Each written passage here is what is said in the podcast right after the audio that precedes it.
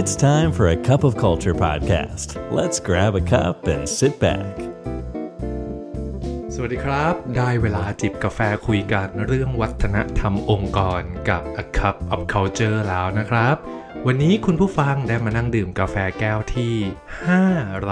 590 กับผมอามสุพิชัย คณะช่างครับ EP นี้ผมอยากเริ่มต้นด้วยการถามคำถามคุณผู้ฟังง่ายๆ2อสข้อครับ ข้อแรกนะฮะ คุณผู้ฟังเคยรู้สึกว่าคนอื่นเนี่ย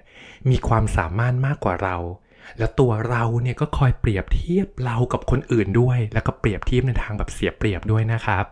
คุณผู้ฟังเคยไหมฮะ หรือคุณผู้ฟังมักจะมองว่าความสำเร็จที่ตนเองทำเนี่ย เป็นเรื่องเล็กน้อยมาก ๆเลย แล้วก็รู้สึกว่ามมันยังไม่ค่อยดีเลย แล้วก็คอยที่จะลดคุณค่าความสำเร็จของตัวเอง ข้อนี้คุณผู้ฟังเคยหรือเปล่า หรืออีกข้อหนึ่งนะครับ คุณผู้ฟังมักจะรู้สึกกลัวว่าไอ้สิ่งที่เรากำลังทำอยู่เนี่ย ผลสำเร็จจะออกมาไม่เพอร์เฟกกลัวจะมีข้อผิดพลาด กลัวจะแสดงให้คนอื่นรู้ว่าตัวเราเนี่ยอืมอาจจะความสามารถไม่มากพอหรือเปล่า เคยไหมครับ ความรู้สึกแบบนี้ เขาบอกแบบนี้ครับ หากเราเนี่ยมีความรู้สึกแบบนี้เกิดขึ้นบ่อยๆบ่อยๆนะฮะนี่อาจจะเป็นสัญญาณเตือนว่า คุณผู้ฟังอาจจะกำลังเผชิญกับภาวะ imposter syndrome ครับ เปิดหัวมาด้วยคำว่า imposter syndrome นี่ผมเดาว่าหลายท่านก็คงจะรู้จักกับคำนี้นะครับ แล้วก็เชื่อว่าอีกหลายคนเลยก็ไม่คุ้นชินคำว่า imposter syndrome เนี่ยครับ มันคืออาการที่คิดว่าตัวเราเนี่ยไม่เก่งพอ ยังไม่ดีพอ หรือยังไม่คู่ควรกับความสำเร็จที่เกิดขึ้น แม้มันจะมีหลักฐานที่แสดงให้ชัดเลยนะครับว่าเฮ้ยความสำเร็จอันนั้นเนี่ย มันเป็นความสามารถของคุณจริง ๆ เขาก็ยังจะไม่เชื่อครับ มันเหมือนเป็นเสียงในหัวของตัวเราอะครับ ที่กระตุ้นให้เราเนี่ยเกิดความสงสัยกับความสามารถ กับทักษะกับคุณสมบัติของตัวเราเองอยู่ตลอดเวลาข้อมูลชิ้นหนึ่งนะครับที่อ้างอิงมาจากรายงานของการประชุมสุดยอดผู้นำหญิง The 2020 KPMG Women's Leadership Summit ข้อมูลจากรายงานที่นี้ก็พบว่ามากกว่า 75%เลยครับ ของผู้บริหารหญิงเนี่ยรายงานว่าตนเองเนี่ยเคยประสบกับอาการของ imposter syndrome ในระหว่างที่เธอปฏิบัติหน้าที่หรือประกอบอาชีพของตนเองครับ แล้วรายงานชิ้นนี้ยังพบอีกว่ามากกว่า 56%เลยครับ ที่ผู้บริหารหญิงเนี่ยรู้สึกกลัวว่าตนเองเนี่ย จะไม่มีความสามารถ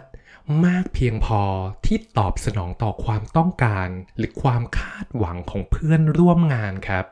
แล้วก็มีความกังวลว่าทีมงานเนี่ยจะไม่เชื่อในความสามารถของตนเองในการนำพาทีมไปสู่ความสำเร็จ ไม่ใช่แค่ข้อมูลจากฝั่งผู้หญิงเพียงอย่างเดียวนะครับ ในกลุ่มผู้บริหารชายหรือผู้ชายเนี่ยก็มีรายงานพบเหมือนกันครับ ว่ามีแนวโน้มประสบกับอาการของ imposter syndrome โดยเฉพาะในเรื่องที่เมื่อเขาต้องเผชิญกับการได้รับฟีดแบ็กคำติชม หรือข้อเสนอแนะโดยเฉพาะที่เกี่ยวกับงานของตนเองครับ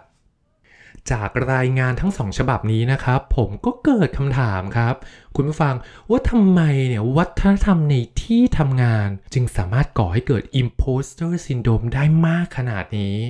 ก็เลยค้นต่อครับ ไปเจอข้อมูลจากการสำรวจโดย Intuit Mint เนี่ย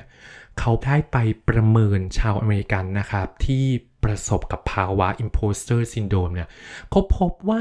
ภาวะนี้ก่อให้เกิดการสูญเสียผลผลิตมากกว่า 3,400 ดอลลาร์ US เลยนะครับ ต่อพนักงานต่อคนต่อปี โอ้โห ค่อนข้างมากเลยนะฮะ นอกจากนี้องค์กรยังต้องเสียค่าใช้จ่ายในการดูแลสุขภาพจิต ความเครียดหรือภาวะหมดไฟของพนักงานด้วยครับ อันนี้ว่าน่าตกใจแล้วนะครับ อีกอันนึงผมตกใจยิ่งกว่าครับ เขาพบว่าปัญหาที่เกิดขึ้นเนี้ยฮะ องค์กรไม่รู้ตัวครับ หรือผู้นำเนี่ยไม่รู้ว่าตนเองเนี่ยกำลังสร้างวัฒนธรรมในที่ทำงานที่ก่อให้เกิด imposter syndrome กับทีมของพวกเขาเองอยู่ครับและผมได้สรุป 6 ข้อที่เป็นตัวก่อให้เกิด imposter syndrome ในที่ทำงานไว้ดังนี้ครับ ข้อที่1 องค์กรที่มักยกย่องคนทำงานหนัก หรือ overwork ครับ องค์กรไหนนะฮะ ที่มักยกย่องหรือให้รางวัลแก่พนักงานที่ โอ้โห คนนี้อยู่ดึกเป็นประจำเลย คนนี้มักกลับบ้านคนสุดท้าย หรือเวลาพักกลางวันที่ไรโอ้โห พนักงานคนนี้รีบกลับมาทำงานต่อเป็นคนแรกเลย หรือช่วงวันหยุดสุดสัปดาห์ เวลาไหนๆก็แล้วแต่ส่งข้อความส่งอีเมลอะไรไป พนักงานคนนี้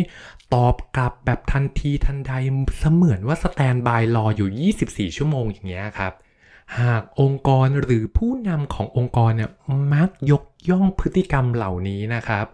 เขาบอกว่ามันจะเหมือนเป็นเชื้อไฟที่จุดประกายภาวะหมดไฟในตัวพนักงานคนอื่นๆครับเพราะพนักงานคนอื่นๆเขาก็จะรู้สึกว่า เอ๊ะ นี่ฉันยังทำงานไม่หนักใช่ไหม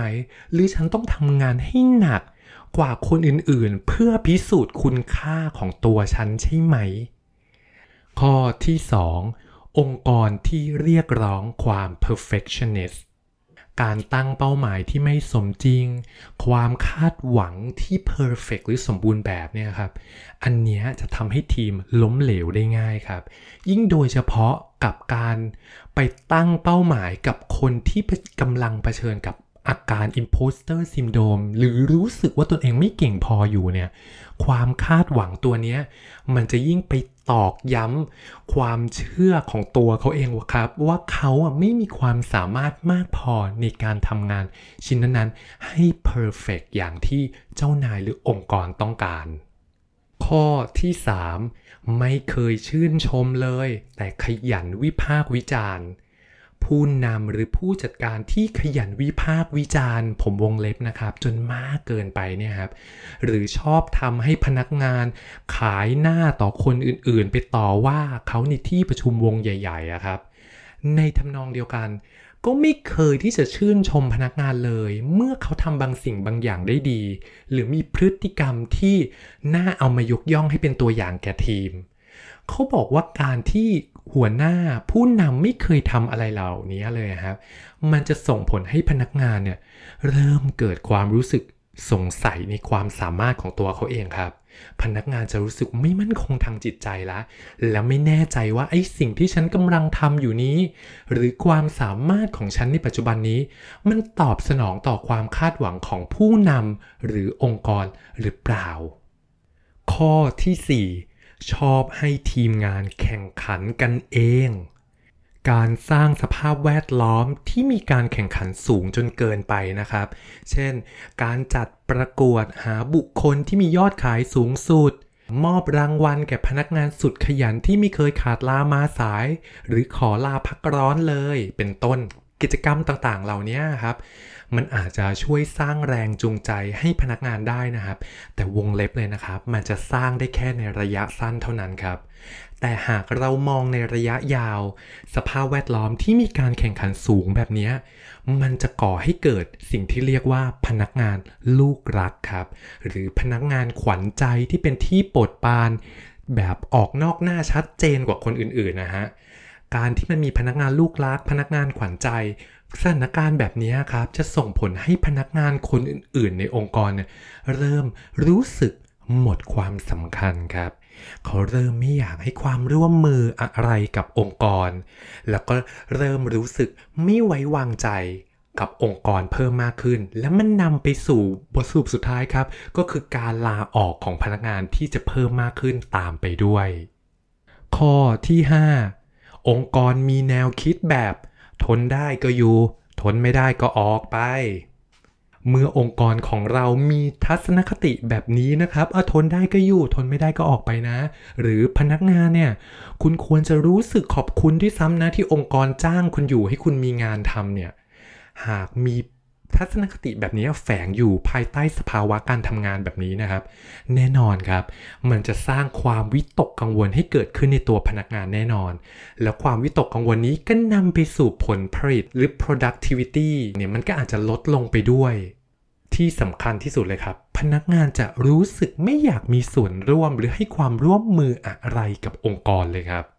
ข้อสุดท้ายครับ ข้อที่ 6 ไม่สนใจ DEIB ครับ DEIB นะครับก็เป็นคำย่อมาจากคำสี่คำนี้นะครับ ก็คือตัว D เนี่ยก็คือ diversity ก็คือการไม่พูดถึงความหลากหลายในองค์กรเลย ตัว E equity ก็คือความเท่าเทียมกัน แล้วก็ตัว I inclusion การอยู่ร่วมกัน และตัวสุดท้ายครับ ตัว B belonging ก็คือการเป็นส่วนหนึ่งของสังคมนะครับ หากองค์กรเนี่ยไม่ให้ความสนใจเหล่านี้เลย แล้วปล่อยให้มีเรื่องของการเหยียดเชื้อชาติเกิดขึ้น แบ่งแยกชนชั้น เกิดอคติ เกิดความสงสัยหรือการดูถูกต่อความแตกต่างของบุคคลนะครับ พฤติกรรมต่างๆ เหล่านี้เมื่อมันมวนมวลกันอยู่ในองค์กรแล้วเนี่ยพนักงานก็จะเริ่มเกิดความสงสัยในตัวเองแล้วครับ ว่า เอ้ยฉันอยู่ผิดที่ผิดทางหรือเปล่า จนนำพาไปสู่ความรู้สึกว่าเฮ้ยตัวเองอะอาจจะไม่คู่ควรกับงานนี้ได้นะ แล้วก็ตัดสินใจลาออกในท้ายที่สุดครับ ทีนี้คุณผู้ฟังก็พอจะเข้าใจเพิ่มมากขึ้นแล้วนะครับ ว่าเอ๊ะทำไมวัฒนธรรมในที่ทำงานถึงก่อให้เกิด imposter syndrome ได้มากขนาดนี้ ผมอยากจะขอสรุปตรงท้ายนี้ไว้ด้วยว่าเอ้ยถ้าเกิดเราอยากจะทำให้ imposter syndrome ลดลงเนี่ย ผู้นำหรือผู้จัดการสามารถทำอะไรได้บ้างนะครับ มีอยู่สั้นๆ 3 ข้อครับ ข้อที่ 1 แสดงให้พวกเขารู้ครับว่าเขาไม่ได้โดดเดี่ยว เมื่อพนักงานของเรามีการพูดทำนองว่า ไม่มั่นใจในสิ่งที่ทำอยู่ หรือไม่เก่งพอ หรือว่ายังรู้สึกว่าผลงานของเขายังไม่ดีพอครับ ผู้จัดการอาจจะช่วยพนักงานเหล่านี้ได้นะครับว่าเอ้ยความรู้สึกแบบนี้เนี่ยมันก็เกิดขึ้นกับใครๆได้นะอะไรเงี้ยครับทำให้เขาเห็นครับว่า ไอ้สิ่งต่างๆ เหล่านี้มันเป็นเรื่องปกติที่อาจจะเกิดขึ้นกับทุกคนได้เหมือนกันคุณไม่ได้แปลกหรือแตกต่างอะไรนะครับ การชี้ให้เห็นจุดนี้จะช่วยให้เขาอะรู้สึกว่าเขาไม่ได้โดดเดี่ยว และเป็นคนเดียวที่เกิดภาวะ imposter syndrome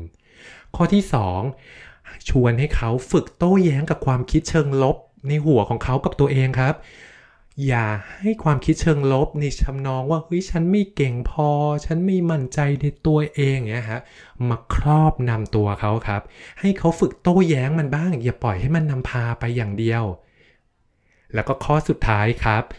ชวน ทีมงานมาให้ feedback กันครับ การให้ feedback ในลักษณะแบบทีม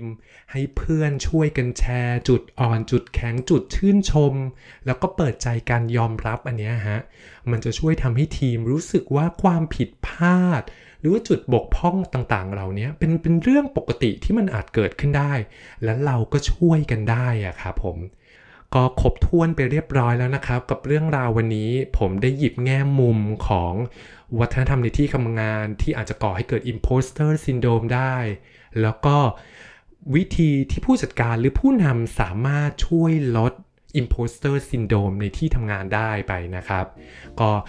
กาแฟหมดแก้วพอดีเลยฮะ ไม่ว่าเราจะตั้งใจหรือไม่ก็ตามนะครับ วัฒนธรรมองค์กรยังไงก็เกิดขึ้นอยู่ดีฮะทำไมเราไม่มาสร้างวัฒนธรรมองค์กรในแบบที่เราอยากเห็นกันล่ะครับสำหรับวันนี้สวัสดีครับ